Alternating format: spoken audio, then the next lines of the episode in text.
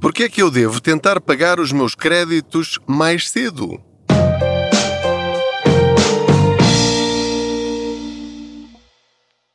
Olá, eu sou o Pedro Anderson, jornalista especializado em finanças pessoais e aproveito as minhas viagens de carro para falar consigo sobre dinheiro. Juntos vamos tentando encontrar aqui formas de termos mais dinheiro ao fim de cada mês, ao fim de cada ano. Faço de conta que você vai sentado ou sentada aqui ao meu lado durante as minhas boleias financeiras. Ora, queria falar-vos, um, ou falar-lhe, uh, sobre a importância de darmos cabo o mais cedo possível de qualquer crédito que nós tenhamos. Qual é a vantagem de fazermos isso relacionado com a nossa paz financeira, a nossa segurança financeira, com a realização dos nossos objetivos e planos para o futuro? Lembrei-me de lhe falar deste tema porque aqui à minha frente, no carro da frente, está um autocolante que diz: é um carro já com muitos anos. Uh, Nota-se claramente, quer pelo modelo, quer pelo estado da pintura, e tem lá escrito, e eu acho que você já ouviu este, esta frase, ou já a leu em muitos carros, agora menos, mas por, por isso é que eu achei interessante. Está lá escrito: Este carro é velho, mas está pago. E eu achei piada a frase, já não ali há muito tempo, é verdade. Este carro é velho, mas está pago. O que é que esta mensagem transmite em termos de finanças pessoais? É mais profundo do que parece. Alguém que coloca um autocolante destes no próprio carro, assumindo que o carro, de facto, é velho, pretende, enfim, pode ser interpretado de duas maneiras. Um é, enfim, uma desculpa para, enfim, como é que se diz, racionalizar a sua situação. Se esta pessoa pudesse ter um carro mais novo, provavelmente teria. Suponho eu que ninguém goste de andar com carros velhos, não é?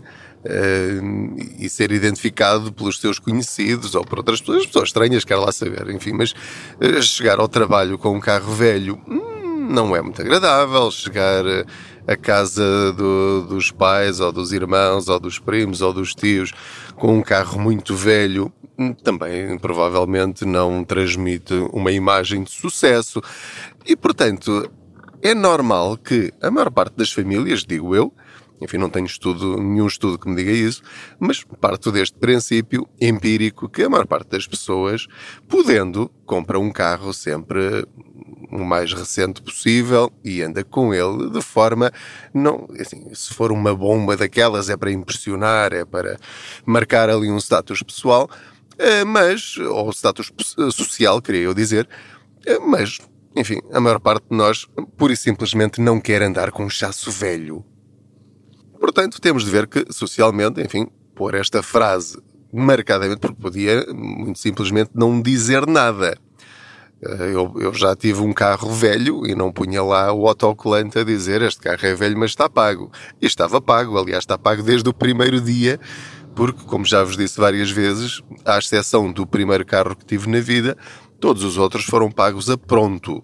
Portanto, junto até ter o dinheiro para comprar o carro, depois de ter o dinheiro, vou à procura e eh, compro o melhor carro possível com aquela verba que eu tenho. Se eventualmente eu quisesse uma marca específica, um modelo específico, de um ano específico, das duas uma, ou esperava mais até ter o dinheiro para o comprar, ou então usava aquele dinheiro que tinha e depois pediria um crédito para o valor restante, mas não faz parte da minha estratégia, nunca fez, porque pagaria muito caro esse dinheiro restante que eu teria de pôr para simplesmente ter um carro. E para mim um carro, como já vos disse, é, enfim, um veículo com quatro rodas com algum conforto que me permita levar do ponto A para o ponto B.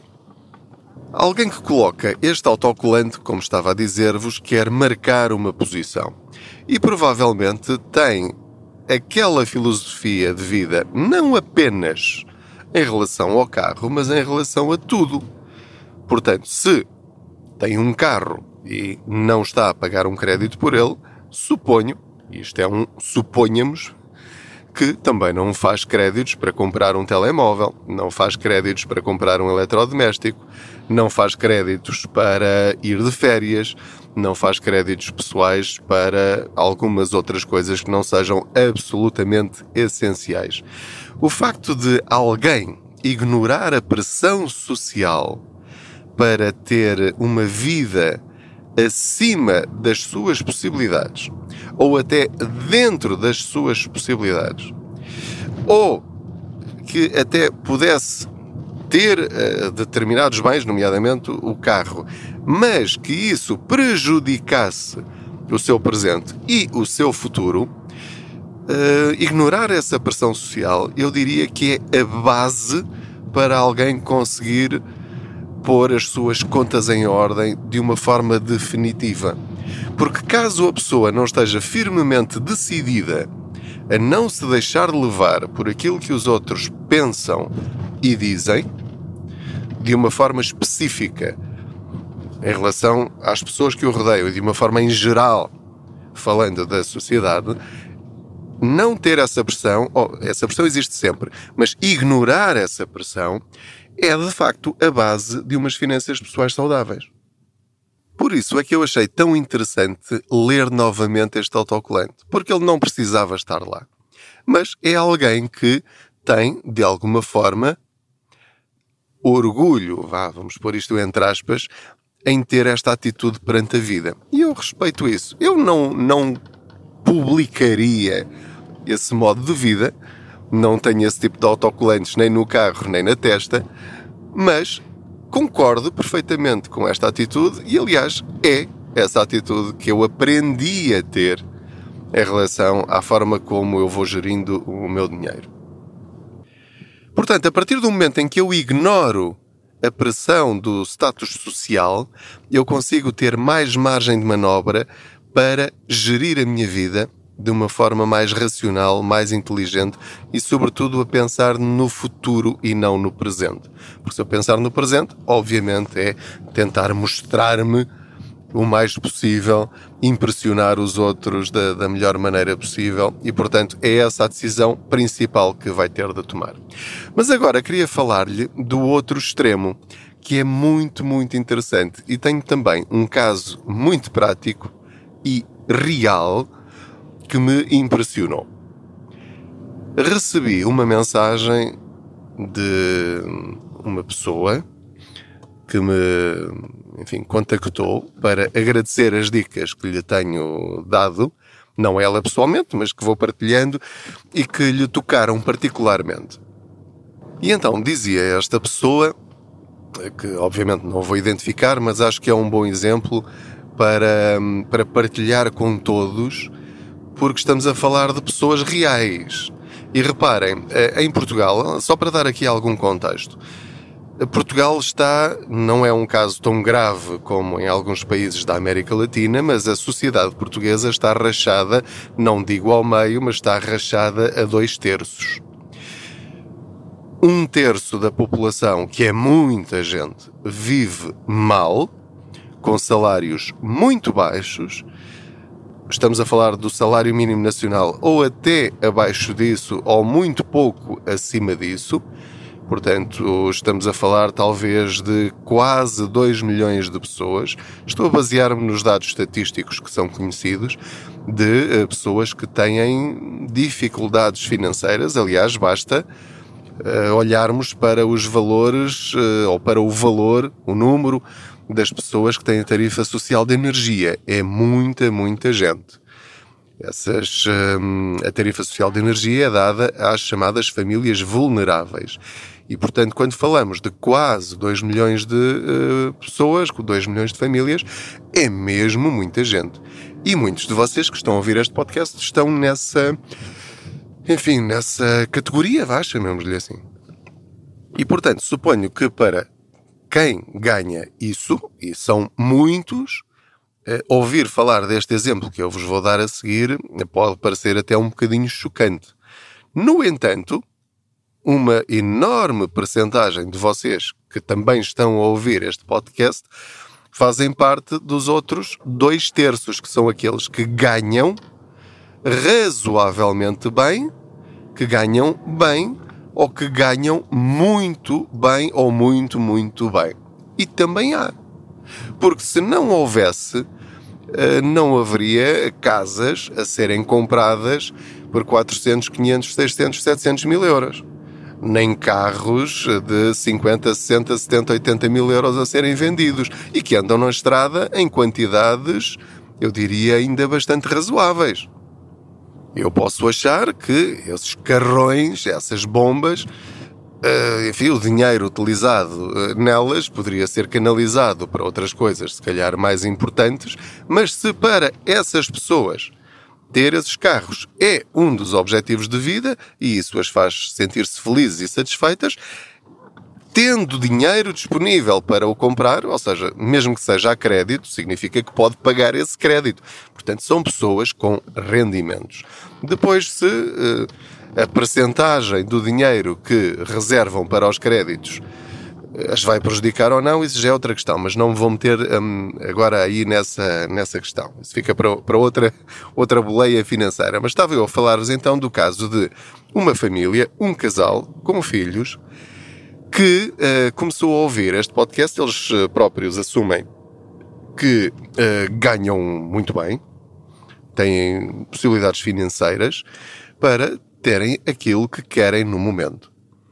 E então tinham muito dinheiro à ordem e hum, perceberam, através do podcast, que era uma boa forma de rentabilizar esse dinheiro colocá-lo em certificados de aforo. E assim o fizeram.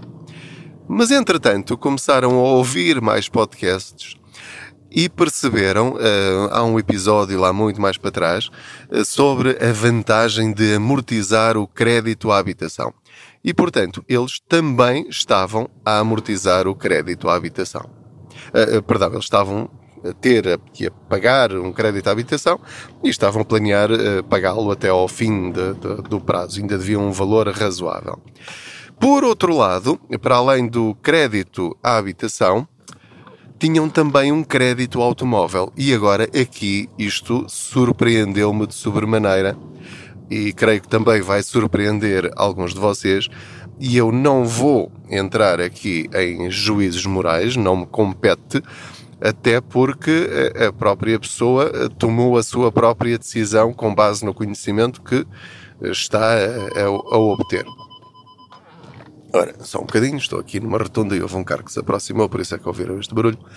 E portanto, esta senhora, esta pessoa, uh, diz nesse e-mail que verificaram, não que não soubessem, mas tomaram consciência, caiu a ficha, que estavam a pagar um crédito automóvel por um carro de alta cilindrada e topo de gama, a módica quantia de 1.100 euros por mês. 1.100 euros por mês para terem um carro topo de gama. E esta família podia pagar e sempre pagou e iria continuar a pagar este crédito automóvel, mas sem nenhum problema de consciência, imagino eu, tal como todas as compras que eu fiz enquanto não tinha literacia financeira, também fazia essas compras, esses gastos e usava o meu dinheiro de uma forma absolutamente consciente dentro da minha ignorância. Portanto, eu estava a fazer tudo bem, porquê? Porque eu não estava a dever dinheiro a ninguém. Quer dizer, se eu tinha dinheiro para pagar, pagava e estava feito. E ninguém tem nada a ver com isso, como é óbvio. E portanto, esta família vivia nestas condições. Ganhavam bem, tinham muito dinheiro à ordem, tinham um crédito à habitação e tinham um crédito automóvel. Então, o que é que decidiram fazer? Decidiram mudar de vida. E diz esta pessoa que lhe doeu mas bastante, abdicar do carro que tinham. Mas o que é que decidiram fazer? Uma vez que decidiram liquidar imediatamente o crédito à habitação, mas o dinheiro que tinham à ordem não era suficiente para liquidar esse crédito, mas tinham o tal carro que tinha um valor bastante elevado. Então, esperaram que passasse uh, os primeiros três meses dos certificados da FOR, porque, como já sabem, durante os primeiros três meses não podem levantar o dinheiro, esperaram que passasse os três meses, entretanto, venderam o carro e a soma dos dois valores, dos certificados da Forro e do, da venda do carro, uh, foi suficiente para liquidar o crédito à habitação. Ainda sobrou dinheiro para comprarem um carro de gama inferior, que não sendo, obviamente, digo eu, ela não disse, mas eu suponho, não sendo um chasso velho, é um carro, ou será um carro, que, enfim, terá toda a dignidade para transportar esta família. Então reparem como de uma situação em que estão a pagar prestação da casa com a, eh, a ansiedade diária ou mensal de não saber se a prestação da casa ainda vai subir mais, porque foi isso que acionou o gatilho mental para se mexer, porque a prestação da casa aumentou. Não aumentou tanto como para muitas pessoas, mas aumentou, e portanto era ali um valor que iria sair todos os meses da conta deles. Tinham também o crédito automóvel de mais ou menos 1100 euros, no crédito à habitação, ainda tinham de pagar o seguro de vida da casa e todas as taxas e taxinhas correspondentes. E, portanto, de repente, de um momento para o outro, por terem tomado esta decisão de liquidar os dois créditos da habitação e o crédito automóvel, de repente aumentaram o seu salário, o salário desta família, ou os rendimentos desta família, em cerca de 2 mil euros por mês. Ou seja, mantêm a casa, que já é deles, já não tem, diz esta pessoa, mais esta preocupação de estar a ouvir as notícias e a ouvir os comentadores e especialistas a dizer isto ainda vai subir mais, isto ainda vai subir mais e isto vai ser preocupante e vêm aí apoios, etc, etc, etc. Deixou de ter essa preocupação, dorme descansada na sua casinha, nas suas paredes, no seu teto com o seu telhado, na casa que escolheu, feito, tem na mesma um carro digno para levar a sua vida diária e profissional, e diz esta pessoa que de facto pensava que lhe ia custar mais do que realmente está a custar, porque eles já fizeram isto, não estão a dizer que vão fazer, já fizeram. E ela diz que sente agora uma paz que não imaginava ser possível. É esta a vantagem de ter um carro velho, vamos pôr este velho entre aspas, mas é meu e está pago. Esta família está livre. Esta família pode agora usar 2 mil euros por mês, mais ou menos, da forma como muito bem entender. Têm salários mais elevados do que a média? Sim. Mas o mesmo se aplica a uma família com salários médios. E mesmo quem tenha o salário mínimo, mas que esteja, por exemplo, com um crédito automóvel, eh, eh, eh, vai ser proporcional aos valores que está a pagar. É? Essa liberdade é a mesma. Vai demorar mais tempo a atingir? Provavelmente. Mas tem esse objetivo? Já fez planos para saber como é que vai ver-se livre desses créditos? nomeadamente o tal crédito automóvel. É isto que eu lhe quero transmitir nesta boleia financeira, eh, porque a situação de, de, cada pessoa varia muito, depende dos rendimentos, depende das outras despesas que também tem na vida, depende se tem de recorrer ao crédito ou não para ter, por exemplo, um carro. Há muitas famílias que têm de ter o carro para trabalhar, para levar os meninos à escola, não têm alternativas. Mas fica a pensar neste tema. Caso tenha essa possibilidade, acabar com qualquer crédito, nomeadamente o crédito automóvel, é das melhores decisões que você pode tomar na vida se pensarmos exclusivamente em sentido financeiro. Há muitas pessoas que trocam de carro de dois em dois anos, de três em três anos, que nunca tiveram um carro, vá, entre aspas, velho, e que se sentem satisfeitas com isso, mas talvez, não sei, não, nem, nem me interessa analisar casos pessoais, mas talvez estejam a prejudicar o eu deles do futuro. E se calhar podiam ter mais liberdade, mais independência financeira daqui a uns anos, nem sequer é preciso chegar à idade da reforma. Pode ser muito antes, pode ser já agora. Aquele dinheiro que vai para um leasing, que vai para um renting, que vai para um, um ILD, que vai para um crédito automóvel, é dinheiro que você pode aumentar-se a si próprio. E se conseguir despachar isso o mais cedo possível, mais cedo entra neste estado de liberdade financeira. Muito obrigado por ter estado aí desse lado, muito obrigado por me fazer companhia nas minhas viagens de carro. Estou praticamente a chegar aqui ao, ao meu destino. Não se esqueça de subscrever este podcast, de dar as estrelinhas que achar que ele merece, de o partilhar com outros, de falar deste podcast com os seus amigos, familiares, colegas, sobretudo pessoas que dizem que não percebem nada sobre dinheiro ou que estão sempre a queixar-se que o dinheiro não chega para nada, não sabem para onde é que vai o dinheiro. Bom, hum, há que começar por algum lado e, portanto, como já sabe, o meu interesse é partilhar literacia financeira, não lhe estou a vender nenhum produto, nem nenhum serviço, estamos simplesmente a partir pedra sobre dinheiro, a ver se abrimos um pouco mais os olhos para uma das três coisas mais importantes na nossa vida: a família, a saúde e o dinheiro. Portanto, qualquer um destes três pilares é extremamente importante. Se os conseguirmos trabalhar todos, a nossa vida pode melhorar bastante. Muito obrigado, boas poupanças.